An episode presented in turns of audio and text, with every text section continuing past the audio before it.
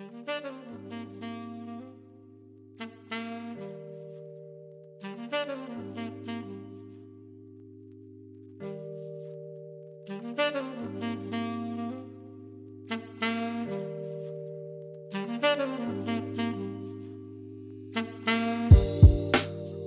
and welcome to the Hoopstradamus podcast. Adam Shalafu here, joined once again by the man, the myth, the legend, the blue sports beverage enthusiast, Doctor Kurt Schroeder. How are you doing? Uh, not too bad, Foo. We got a uh, fire in town today, so I'm going to put my work phone on silent so I don't get called over to that. But uh, yeah, to quickly piggyback off that, Cool Blue Gatorade plus two multivitamins and some liquid IV the night after drinking, gonna cure you for the following morning. Promise. What is liquid IV? Is this powder? I got it at Costco, and okay, basically Costco it's this. always uh, has the good stuff. you know, you can get them in what is it, tangerine, lemon, strawberry. It's this powder that you put into any sort of drink, and uh, it says that it's basically like three for one on your hydration. So you put it into one bottle of water, you'll get basically three bottles of water out of it in terms of the hydration needs. Wow. So it's worked for me. Yeah, it tastes terrible, but it's good. I mean, it gets rid of your hangover the next morning, or prevents it, I should say. See, that's the kind of honesty we need in advertising. Someone just like instead of like them choking it down, like it's good. it's like tastes awful. Really hate it. Gets the job done. You know, know what to expect. Exactly. We got to get uh yes, I have been told too that I picked the wrong flavor. I have a pack of strawberry ones. I guess you're supposed to go tangerine, mix it with uh, you know, some sort of orange flavored Gatorade or uh, maybe some orange juice even. Hmm. Okay. Well, orange juice can cut just about anything. So I I believe it. I believe it. Uh speaking of fires, a lot of fires in the NBA today. Uh let's start uh you're in what Pacific time? Yes. So what time was it for you when the Kawhi news hit? Because for me it was about 8 a.m. central. So what like 6 a.m.? Yeah, I mean, I obviously would have been in bed, but definitely woke up to it. One of the first things I saw on Twitter. Okay. Yeah, so it's ironic. We recorded this show a few days ago, and uh, the complexion of that series has changed drastically. Uh, Clippers Jazz. And now, once again, it has changed drastically. and so here we are uh, again. And that's that's just like how things can go in the playoffs. Because instead of talking about how the Clippers might win the series, now it's like, are they screwed without Kawhi? Um, I immediately uh, jumped on. I, I beat the the betting sports betting app I use to the punch. I'm like, all right, this line is about to just change significantly. And sure enough, it went from a minus 130 to 265. So I just threw some money quick on the Jazz before that changed. Uh, right now, it's about 8:30 Central Time, and uh, we're keeping an eye on this Hawks Sixers game, but the Jazz Clippers hasn't started yet, and so by the time you're listening to this, you'll know who won. But I'm I'm very confident that the Jazz win because it's at home, and because uh, I feel like you're really taking the heart, the beating heart, uh, like Indiana Jones style, out of the Clippers with this injury. This is their best scorer. This is their best defender. I would honestly say their best playmaker besides besides Rondo, but Rondo's kind of an ill fit there. It's weird. You're not getting the same uh, Rondo playoff Rondo that we're used to, and he doesn't seem to have the reins that he has had historically. And so you take away your jack of all trades, and I don't even I guess this team's really going to run through Reggie Jackson and Paul George. And if I'm a Clippers fan, that terrifies me. Yeah, I have a couple points I want to jump off on. So I believe when I woke up this morning, the line was Jazz by two and a half. The ESPN app now has Jazz by eight, and that's since the Kawhi Leonard news. Um, so a substantial jump at the betting line for sure.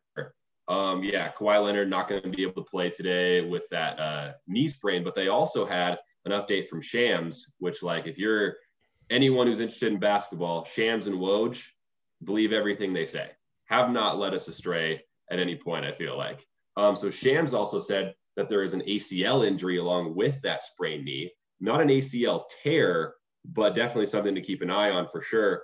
And one of the things that I look at just overall with his playoff performance so far in 11 postseason games for Kawhi Leonard, 57% uh, percent shooting from the floor, 30 points a game, and eight boards. So that is a substantial uh, miss that the Clippers are going to have to deal with. And as you mentioned, you're going to have to run through a guy like Paul George, who is certainly capable of shouldering a heavier workload maybe Reggie Jackson, who's actually performed a lot better than I thought he would. But one of the things that I want to look at too is you go with Zubac off the bench and insert him back into the starting lineup to kind of match size and size with Gobert? Or do you go with like a more athletic wing like Terrence Mann, who played in nine games when Kawhi Leonard was injured in April and uh, filled in pretty well there?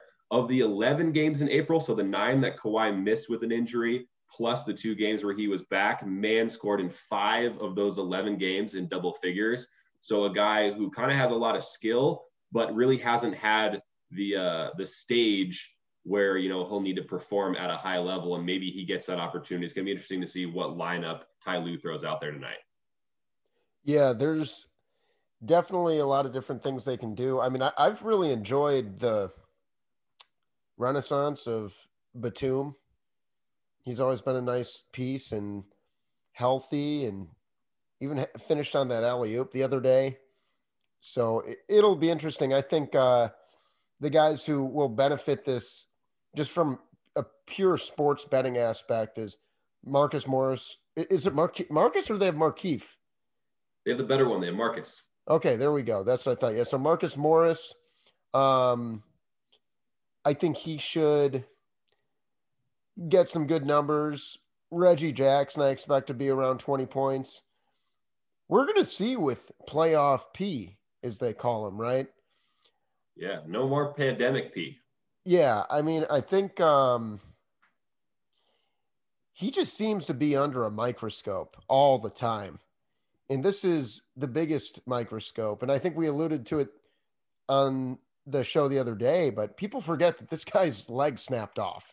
you know, and he he's it's amazing that he's still playing at an all-star level and was in uh, MVP consideration uh, not that long ago. But this is his chance. This is such a huge moment in his legacy. And as you look across the NBA right now, I think that's a huge theme right now. You look at what Kevin Durant did the other night, you know, that's going to be a game that when people make a case for Kevin Durant is – one of the all-time greats. They're going to be like, do you remember when Kevin Durant had 49 points and 15 rebounds and played all 48 minutes and, you know, carried the Nets in the fourth quarter against a Bucks team. And this is Paul George's opportunity now where if Paul George does something crazy tonight and do you remember when Paul George led the uh you know Clippers to a huge victory, even though they were eight point underdogs and Kawhi Leonard, uh, you know,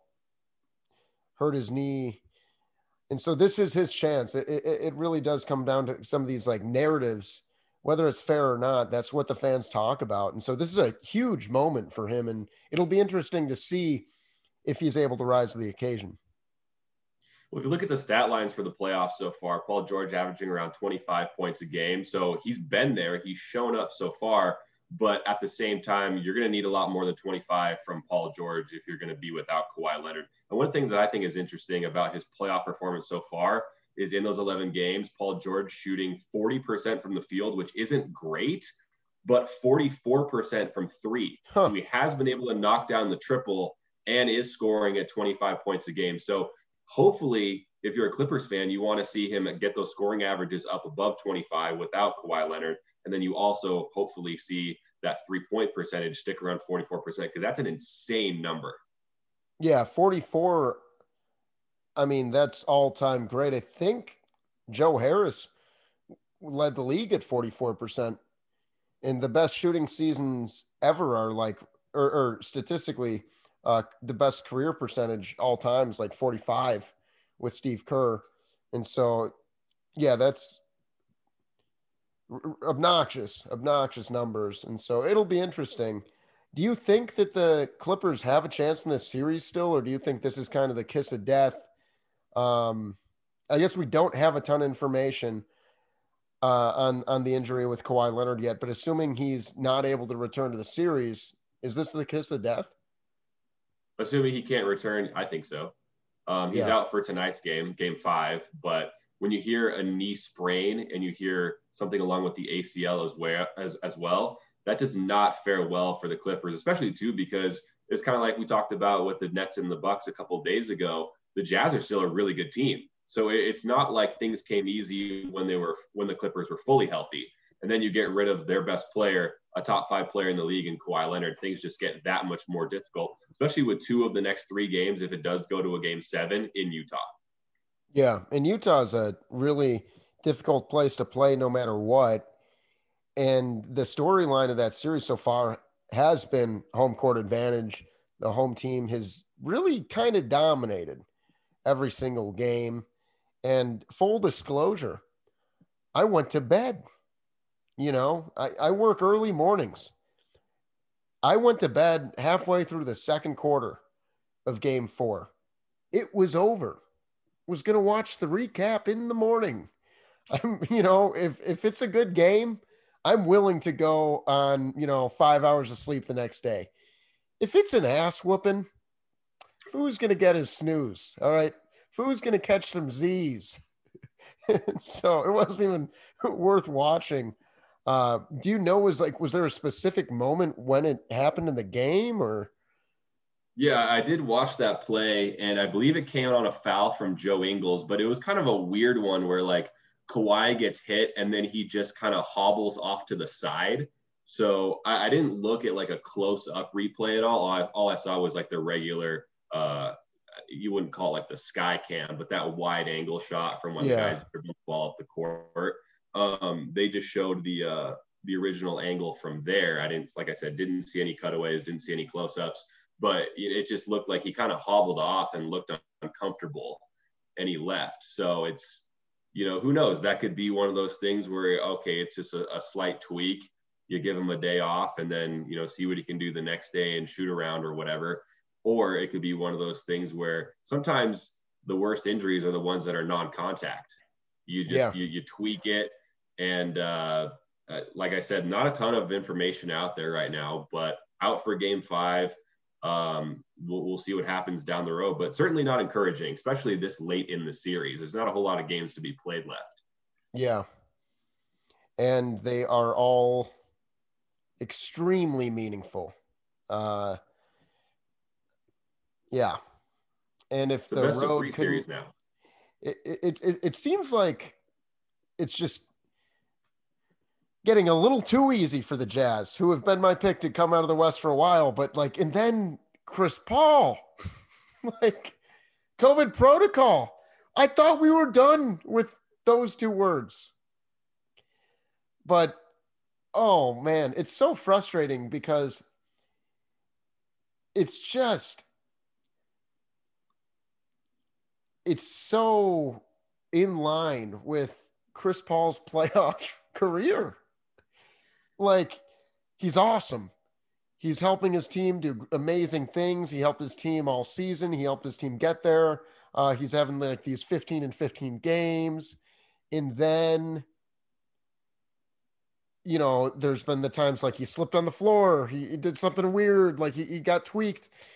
This time it's the global pandemic strikes again. Even though he's vaccinated, he's been exposed.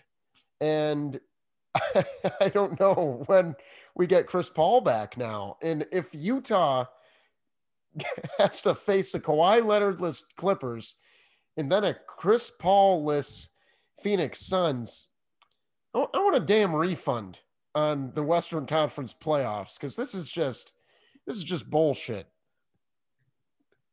Yeah, you definitely think back a few seasons ago when everything's going right for Chris Paul and the Rockets. Then he gets hurt again.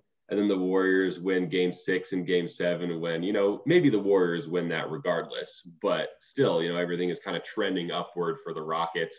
And it really does suck, especially too, because Chris Paul's looking to go to the NBA Finals. I believe his only other conference finals appearance came when he was with the uh, Rockets a few seasons ago.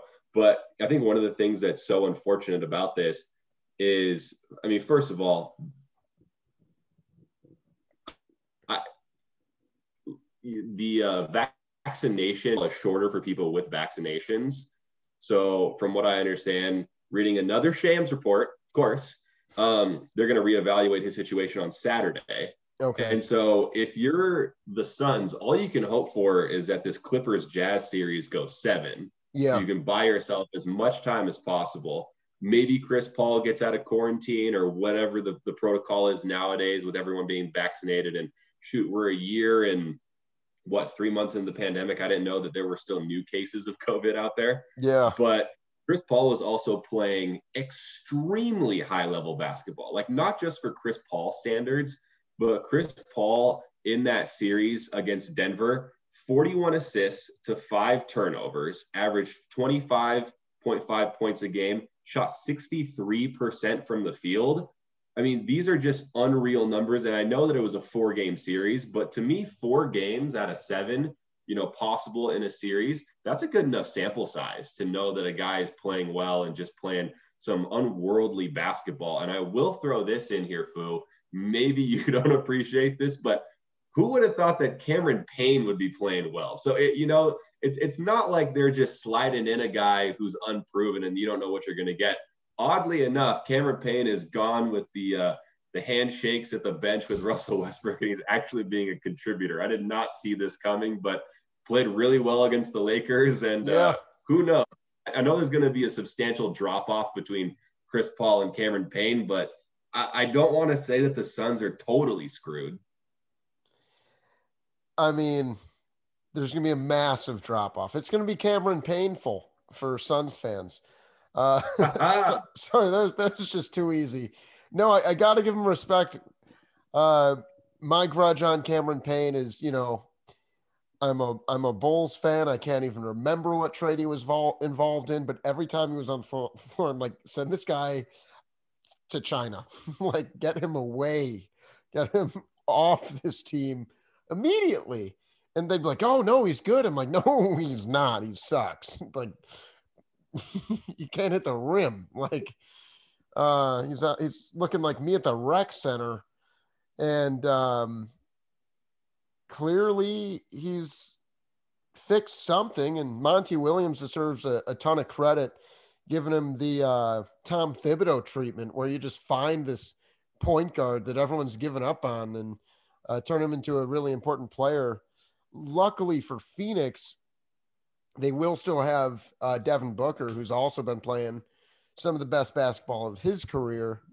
And so it's not like they're going to be um, in too much uh, dire straits. It's not like, for example, even though it's a serious blow, it's not like it's not equivalent to the Clippers losing Kawhi Leonard, but I think what you said was the most appropriate that if you are a Phoenix Suns fan right now, you're hoping that Clippers Jazz goes to seven and that Chris Paul's able to play as soon as possible.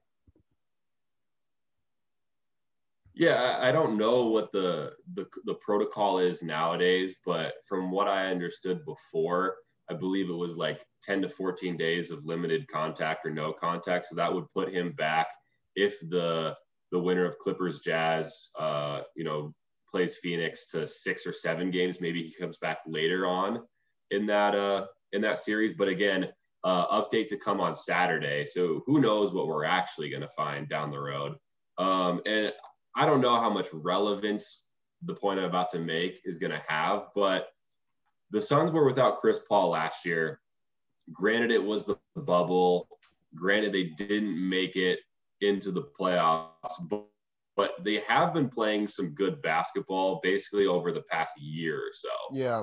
Um, you know, when they got into the bubble, kind of about this time last year, uh, the Suns have definitely been trending upward. So this, I can't say core group because you know Booker was there and Bridges was there, Ayton was there. They did add a good piece in Jae Crowder. Uh, Chris Paul was obviously new. So it's not the same Phoenix Suns team, but they do have experience playing some playoff like basketball without Chris Paul. I don't know how effective, you know, they're going to be without him. I don't know how much that even plays into the next series, but it, I guess I wouldn't say that it's total doom and gloom for Suns fans. Right. You still have some time before the next series even starts. You can still maybe get him healthy, maybe out of this quarantine social distance period and you have some decent pieces behind him and some experience playing without Chris Paul in kind of a similar situation. So I, I would still give Phoenix a shot, but obviously this is a crushing blow to them because Chris Paul seems to have like the LeBron effect. Everywhere he goes, his team just gets better. Yeah, and I I agree with the point you made. They're really a good team. Chris Paul helped bring them to a different level, made them more efficient on both ends of the floor. Such a key veteran for the team. And it's Chris Paul. He's, you know, arguably a top five point guard of all time. For a lot of people, uh, they think he's like the best point guard of all time. I think that's a little far fetched, but he's certainly up there for me. But the Suns team is really good and very well constructed. And uh, whether it is uh, Mikal Bridges, or Devin Booker or uh, Jae Crowder, who in Jae Crowder, someone who makes everyone around him better, you know. And um, I honestly think DeAndre Ayton's maybe the most underrated player in the league. It's not like he has some massive role, but he has to get a lot of his own buckets. It's not like they're drawing up a ton of stuff for him. And there's a lot of really good big men in the NBA. And we don't really talk about DeAndre Ayton that much. But he's somebody who can give you 2020. Yeah, he's stepping out and he's also extending his uh his shot. So I know he doesn't shoot a high percentage from three, but I, I, think that he's trending up in that direction for sure. So not a guy that you can just stick in the paint and get second chance points, or like you said, do uh like a Houston Rockets, James Harden, Chris Paul pick and roll with uh, Clint Capela, where everything is a lob at the rim no, he's definitely got a more established game than that. Yeah, and he's only 22 years old. And so if he does develop that three-point shot eventually, that's going to be pretty amazing. He really doesn't take a ton, but uh, you know, you see, like you said, you kind of see him extend that mid-range, and um, I think the sky's the limit for him. Uh, anyway, let's move into some of these uh, all NBA teams because that was announced today. And as we said before we started the podcast, there's not too many changes I would make. Uh, I don't know if I would make any, frankly. I saw some people complaining, but you know, the internet's always going to have complainers, but I wouldn't change anything on the all NBA first team. Uh, Giannis, he was on every single person's ballot for first team. He was the only player. Uh, Kawhi Leonard, who I think you have to pick over LeBron James. LeBron James missed a lot of time. Uh, so I, I, that goes into consideration for me. Stephen Curry had an MVP like season. Luka Doncic uh, was phenomenal all year and he was the MVP favorite going into the season. And then, of course, the MVP himself, Nikola Jokic, who is out uh, riding around in a chariot right now, pulled by a horse. Did you see that picture? I did not. All I saw were his brothers getting mad on the uh, sitting, not not quite courtside, but I did see that video. Yeah, he literally was getting pulled around by a horse today. So that's our MVP, folks. Hey, why not? Go back to Serbia, maybe crack a few cold ones, and uh, hit the horse carriages. I, I learned the official name. I gotta uh, pull it up on my cell phone here. Uh, shout out to Jeff. Jeff is uh, my cousin's husband. Jeff's a great guy. and uh, he sent me the picture this morning of Jokic, and um, this is this. Oh, you can't even see because my uh, background. Well, I was trying to show you, but yeah, it's it's Jokic on this little uh, horse thing. If you Google it, folks, you'll be able to find it. But it's called the Hippodrome. And so uh, he, he texts me, "Goat lands goes straight to the Hippodrome." LOL. And it's Jokic in some basketball shorts, a backwards hat, getting pulled around by a horse on what looks like a uh, one of those bicycle carriages that's for small children, but apparently it's for a seven foot man. So uh, the only thing the only thing cooler than that would be to actually ride a hippo while flying a drone. I mean, we'll see. We'll see. Maybe Joel Embiid tries to do that next year. He, he's definitely going to want to outdo Jokic. He's still pissed he didn't win that MVP. So it's gonna it's gonna escalate. It always does. I do think the one thing that was interesting about the All NBA teams, and correct me if I'm wrong, Russell Westbrook not making any of the three, despite averaging another triple double, and it just it just shows like when he won that MVP, what was that, four seasons ago, five seasons ago, that it was something that we had never seen, uh, you know, averaging a triple double for an entire season. And now because he's done it four out of the last five years, the accomplishment just continues to get watered down. And it's still an absolutely incredible feat. But it's just funny that like the public perception is okay, this is just what Russell Westbrook does now. We're just going to keep upping the ante, upping the ante. And it, it doesn't seem to matter anymore when it's just an incredible feat. And I think if anyone else averaged a triple double for a season, they would get far more praise. I think it's a very interesting situation there. Uh, if the season if if it was like the second half of the season awards, I think he makes some teams. The Wizards got off to a horrendous start. Westbrook had a phenomenal uh, finish to the year. I don't think he's deserving of that kind of recognition. It's incredible. Like it's incredible, but like the the Russell Westbrook stat line would be, you know, 19 points on 3 of 20 shooting, you know, like misses some really big free throws. 17 assists, 20 rebounds. And you're like, what the, what the how? How, how is this happening? You know? But like that shooting's bad. like, well, I think the thing with with these All NBA teams too, and this goes for All Star selections and all sorts of stuff, is it's not about who's deserving. It's more about who would you take off, because there's definitely going to be more people who are deserving of being in those spots than they have spots for. But if point. you can, but can you find an upgrade? And a lot of times you can't. And in my opinion, with these teams this year, I, I couldn't find one. I mean, you look at Jayson Tatum averaging like 26 a game, uh, playing extremely well, upping his shooting percentage as well. But you look at the the rest of the forwards, and you're just like, he wasn't better than them. Yeah. So I think you can make a a case for Jimmy or him replacing Jimmy Butler on the third team, or maybe Paul George on the third team. Tatum really had a he had some signature moments and I think with him, unfortunately, like I was saying earlier, everything's about narratives, and the narrative is that the Celtics underwhelmed.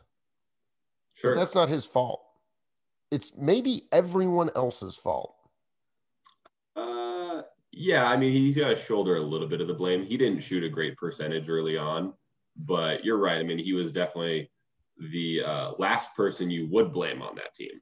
Yeah, I mean that Spurs game just watching that live, that was a uh, one of those games where you'll never look at a player the same way when you see what they're yeah, capable I mean, of. When he got 50 against the Wizards in that play-in game, uh, he had a game-winning three off the window against the Bucks in the regular season. No, he's definitely like risen to the occasion. Yeah. Um, but at the same time, Jimmy Butler had a great year and he's someone much like Russell Westbrook. Everything's going to go through him, but I think that he's a more winning player. He might not get the triple double, but he's going to flirt with it, and his team's going to be better. But it's okay if Bam Adebayo runs the floor, you know?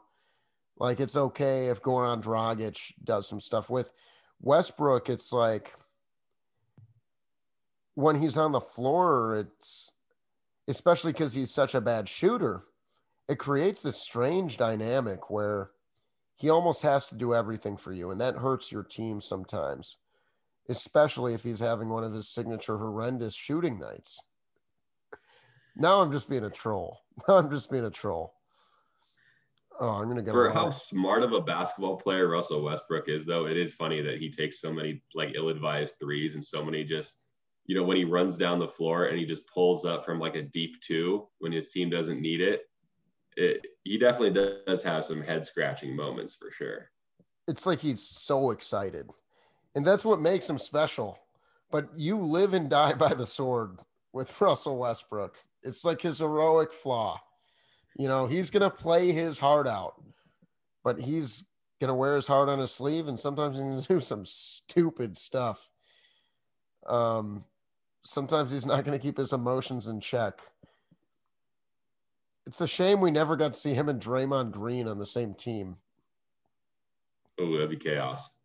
Complete. Um, yeah, so the, the all NBA second team was Embiid, Lillard, Chris Paul, LeBron James, Julius Randle. I have no issues with that. it's cool to see New York Knick on there.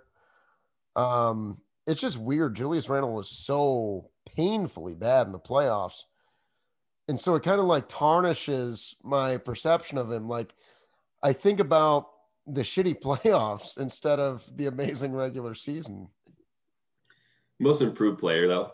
And what was so interesting, I, I, think, about that playoff run with the Knicks is just how excited everyone was that one, the Knicks made the playoffs, and two, that they won a game. But the Knicks still have a long way to go. And I don't know if Julius Randle is the guy that can carry you deep into the playoffs if he's your best option.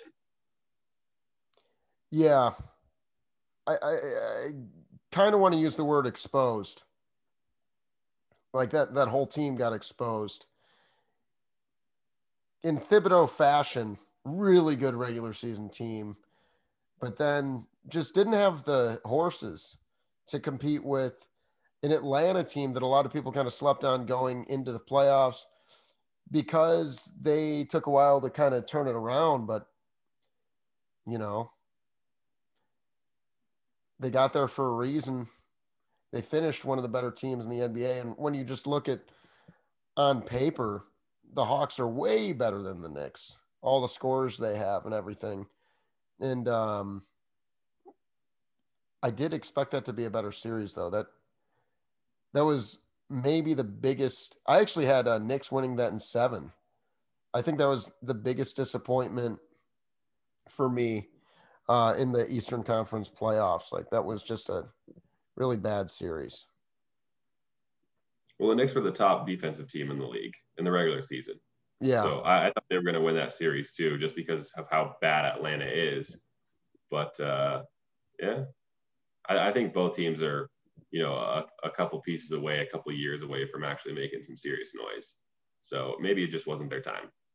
Yeah, I think uh, Atlanta has a better chance of doing it by developing some of the guys they have, especially uh, DeAndre Hunter, I think could be pivotal. And then the Knicks, I think they have a real legit chance of landing some superstars, the benefit of the New York market and uh, becoming a cool team again. Someone might want to go to New York. Uh, all NBA third team uh, Jimmy Butler, Paul George, Bradley Beal, uh, Kyrie Irving, and Rudy Gobert. I, I, was happy to see Rudy Gobert on this list. I feel like it's weird to call him underrated, but he's underappreciated. He's not underrated. We know how good he is, but we don't talk about it enough. And just with that seven nine wingspan, no one wants to go anywhere near him. He's really the scariest defender in the NBA uh, with that just ridiculous radius he has. So I was glad to see him get some love, and especially uh, no members of the Utah Jazz on any of these besides him, which is really interesting for a team with the best record in the NBA.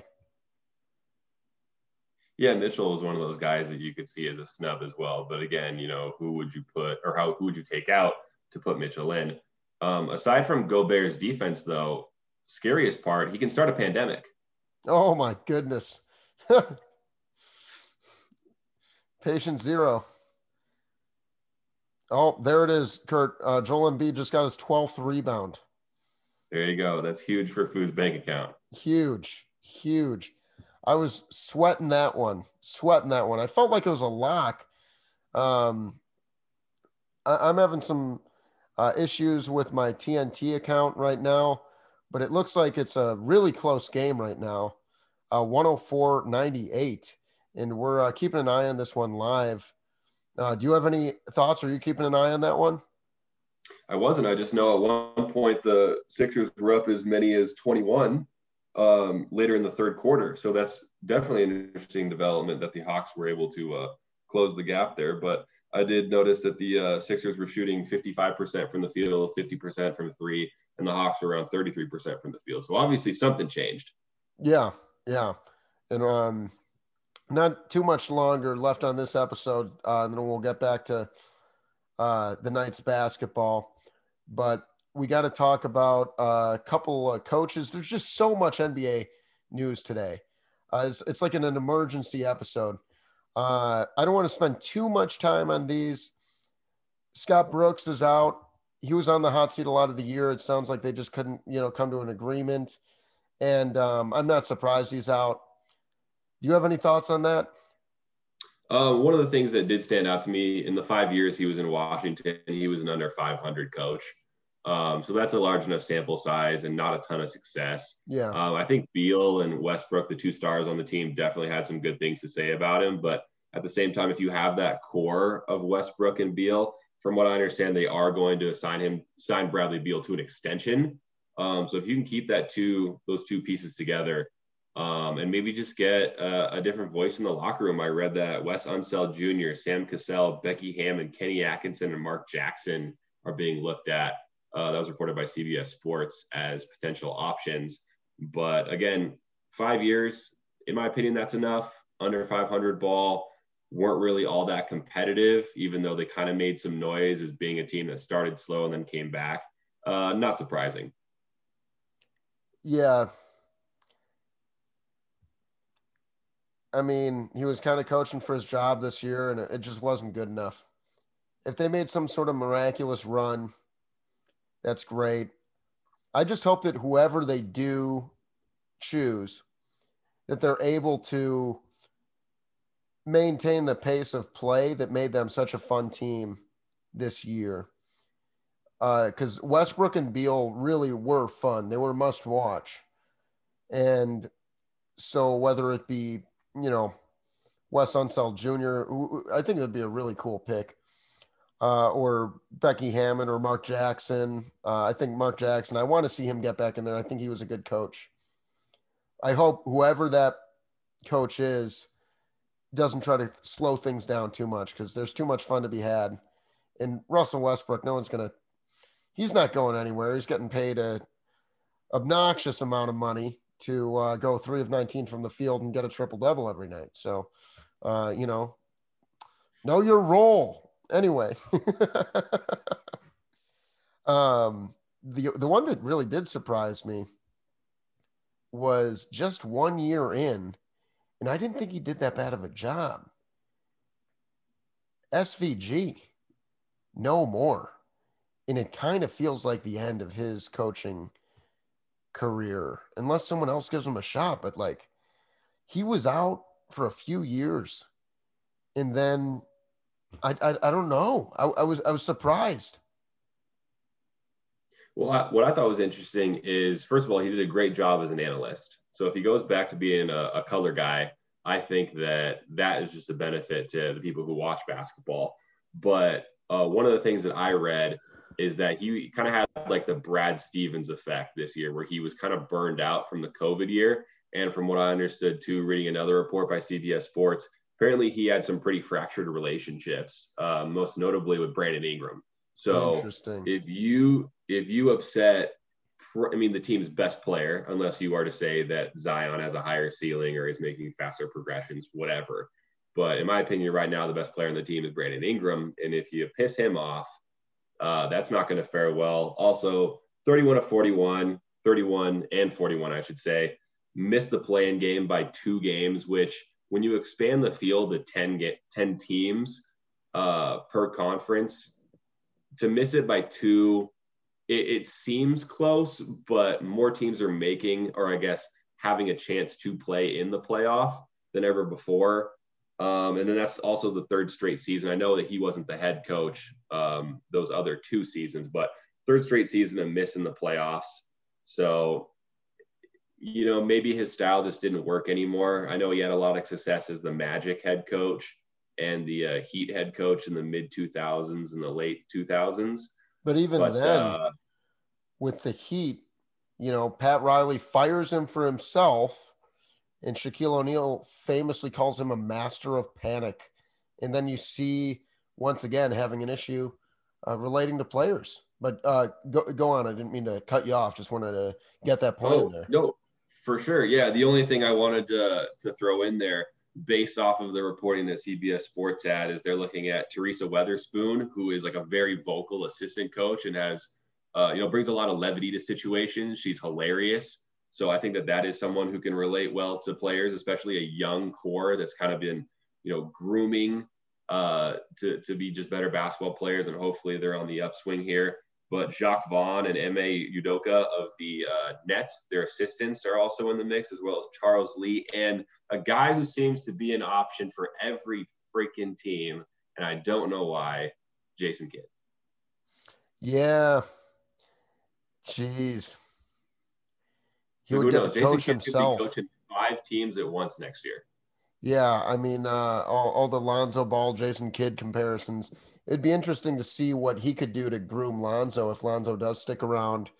Um, I do want to point out just a few uh, interesting stats as far as uh, the Van Gundy firing goes. Some red flags, definitely. The Pelicans ranked 23rd in defensive rating, 25th in three point attempts per game. And this is a time when uh, obviously teams are shooting a ton of threes. And in my opinion, the best player for the Pelicans is Zion Williamson, who's not a three point shooter, but I think that they could have done a better job getting more shots up, uh, especially when you look at how they used Dwight Howard and looking at the small ball era, they did a lot of point Zion. But I would like to have seen, and I would like to see Zion used similarly to the way Dwight Howard was used. Like he's not a shooter.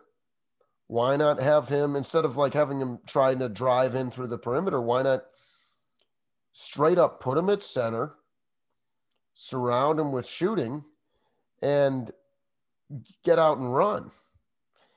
And so I, I think that they have some uh, potential for a very fun identity shift in there. Uh, but it was just surprising because that Orlando team was a team that did take t- so many threes. So it's weird. It's weird. Um, I don't know who the favorite would be, and it is perplexing that Jason Kidd is uh, once again, it's like the basketball world just doesn't want to admit that like he's failed everywhere he's gone so far.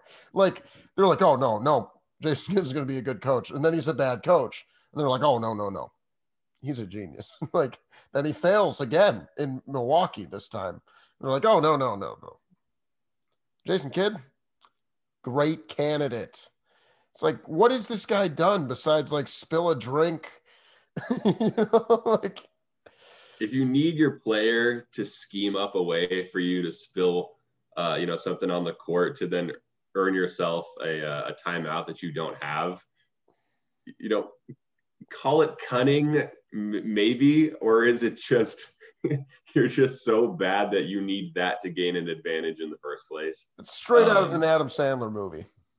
Yeah, it's uh, not something that is sustainable in terms of uh, coaching elite level basketball. Yeah, but we'll see. Uh, you know, he he likes to run. It would be interesting, like I said, to see him with Lonzo Ball.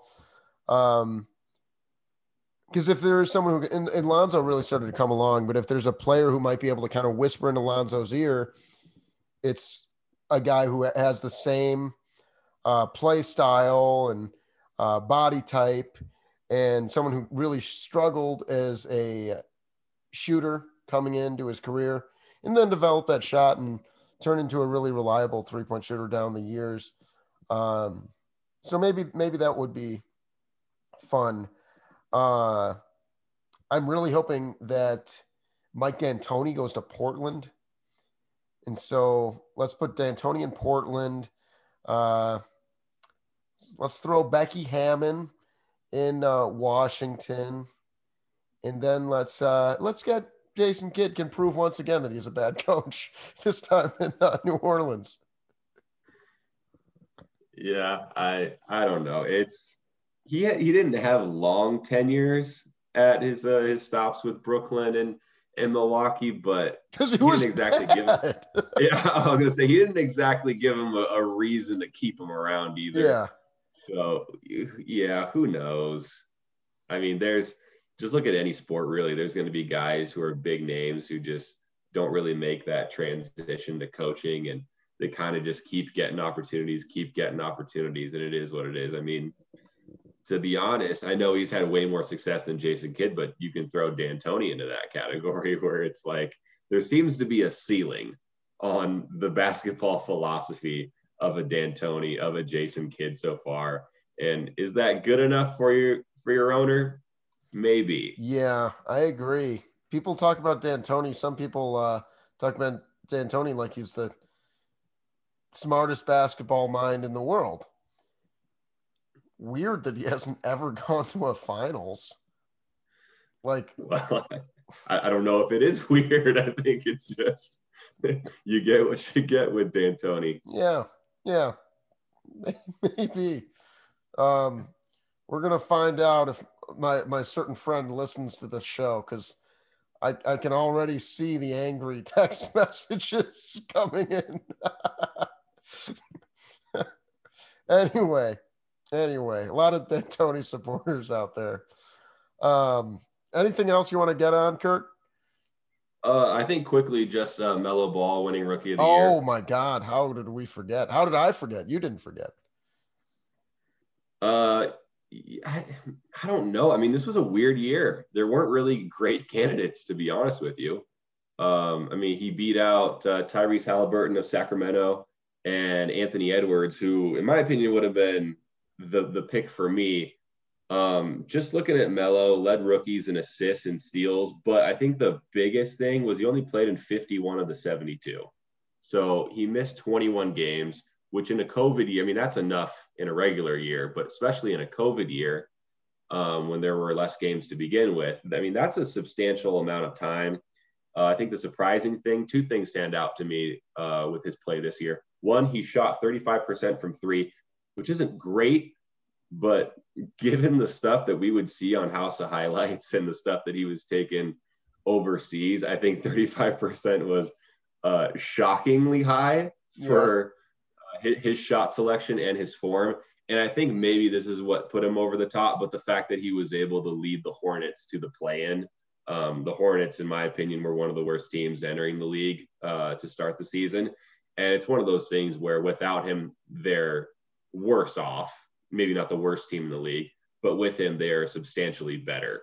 Um, the one thing I did notice with Anthony Edwards, though, is he averaged 24 points a game after the All Star break. So maybe, you know, a little recency bias with me. Um, but Anthony Edwards also played in every game. So Yeah. yeah. again, no one that really stood out in terms of being like the clear cut favorite, but at the same time, um, you know, maybe this is just, uh, you know, we're, we're, we're throwing the ball family a bone here after the charades that we've seen since 2016. You know, I love to say I told you so, but I also play it both ways, man. I will admit when I'm wrong. And I, I take a little pride in that because I feel like a lot of people will be like, oh, see how genius I am? I can say, see how smart I am, but I can also say, see how stupid I am. And today, I'm going to say, see how dumb I was. I thought yeah, LaMelo Ball, I thought it was going to be a bust. Yeah, neither up. of us thought that he was going to be that great. I mean, like his, his, field goal percentage was horrendous. I didn't care what he did in the Kangaroo League. I didn't care what he did in Eastern Europe. That's great. You dunked on Kangaroo Jack. All right.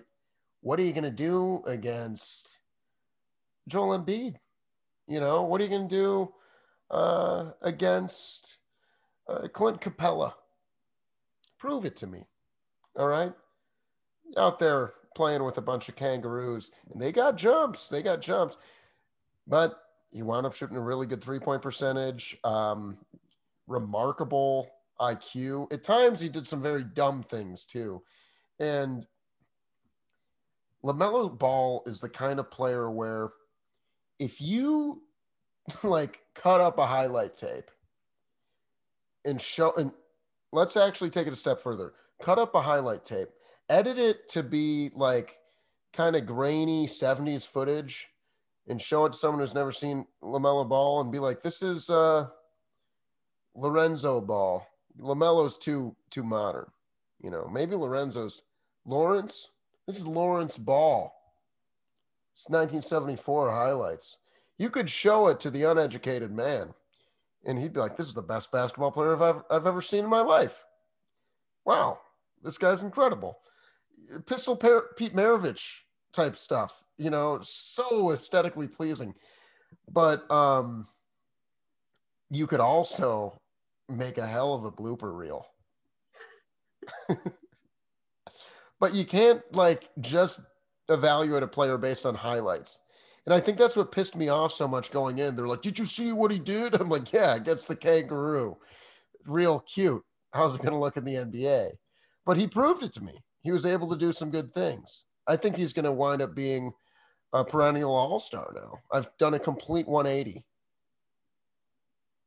Yeah, I, I, think for me, my reservation with him, obviously the shot selection um, and the efficiency numbers, but to me, my reservation was the longevity and the maturity because, you know, it, the, the family as a whole seems to be you know they, they love themselves some balls. And I, I just think that you know okay he won rookie of the year. Does that get to his head?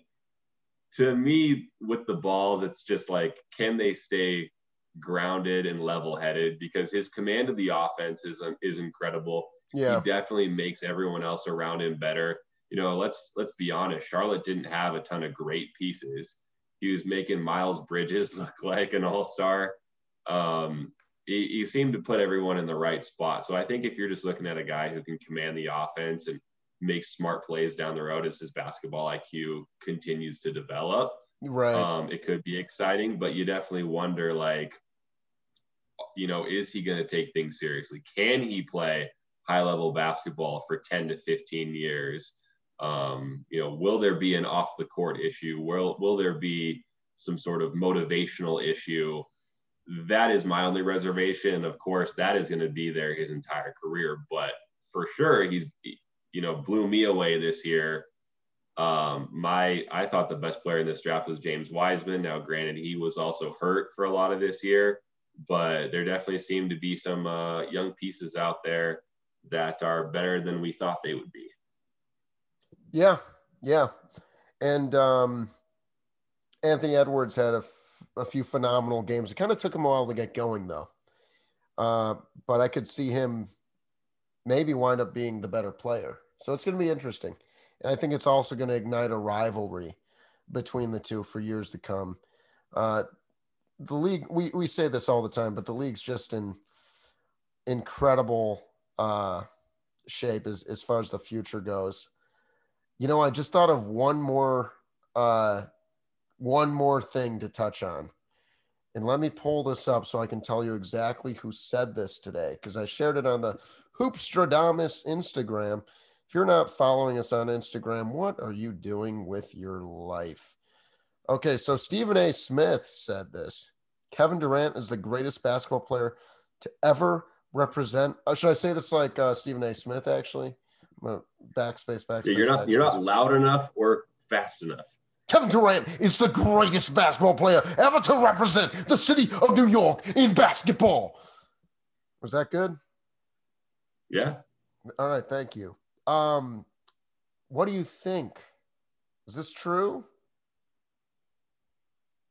Oh man, it's it, it goes back to the argument of like, you know, plug Kevin Durant or LeBron or Michael Jordan into any situation, and do they become the best, you know, individual talents, the best, um, you know, all-encompassing basketball resume and career and all that? And, and it's like, yeah, like, is Kevin Durant the most talented basketball player to play for the Nets or the Knicks? I would say so. Yeah, I would say having so. said that, ha- having said that, it's like, but if you look at the the gravity of, you know, other players who played in New York, you know, like, is Kevin Durant better than Patrick Ewing?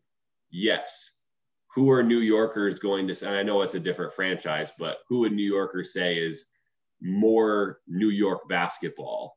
Ewing. Kevin Durant or Yeah. Patrick Ewing. It'd be Patrick Ewing. So Or it's like Walt Frazier or Willis Reed, you know, like some guys who've earned more clout there.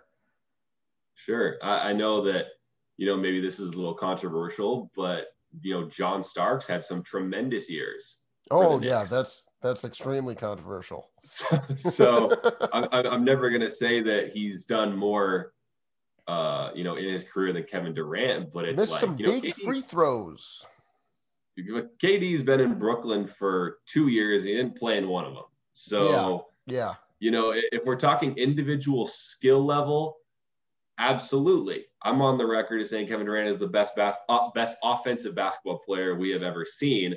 And I think that when his career is all said and done, you can easily put him like top 10, maybe even top five, depending on what sort of team accomplishments he comes up with. But he has no holes in his game, Yeah. as far as I'm concerned. Yeah. So, but Latrell Sprewell went to the took a team to the finals too. So I mean, like maybe need a little bit more on the resume.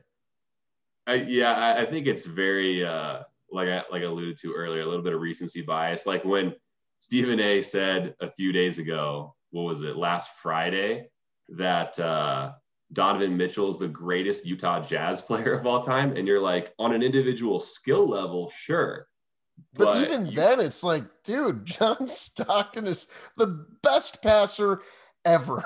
Like, and Karl Malone is number two in the history of the league in scoring. yeah. So it's it's it's one of those things where it's like you might be right down the road, but like give give it a while before, at least for me, I'm gonna give it some time before I make that sort of declaration. I, I need Yeah. everyone's careers to have ended in, in terms of who we're talking about in the conversation, and then Yeah. assess from there. Yeah.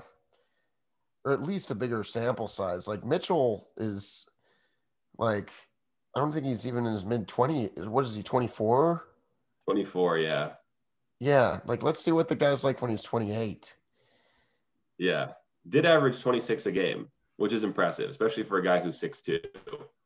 But I, I think it is uh, wildly premature to say, you know, that he's already better, as you mentioned, a guy who led the league in steals and assists and was a great defender and, you know, brought his team to the finals multiple times, and a guy who averaged, uh, you know, or not average, but is number two all time in the league in scoring. Yeah. Uh, a little premature to put Mitchell ahead of Stockton and uh, um, Karl Malone. I am, I did not realize Donovan Mitchell is, whoa. I thought he was a lot taller than that. I'm even seeing six one. No, six two. Jeez. Yeah, That's in. I already am extremely impressed by Donovan Mitchell, but wow, wow, he's got the kangaroos, as you would say.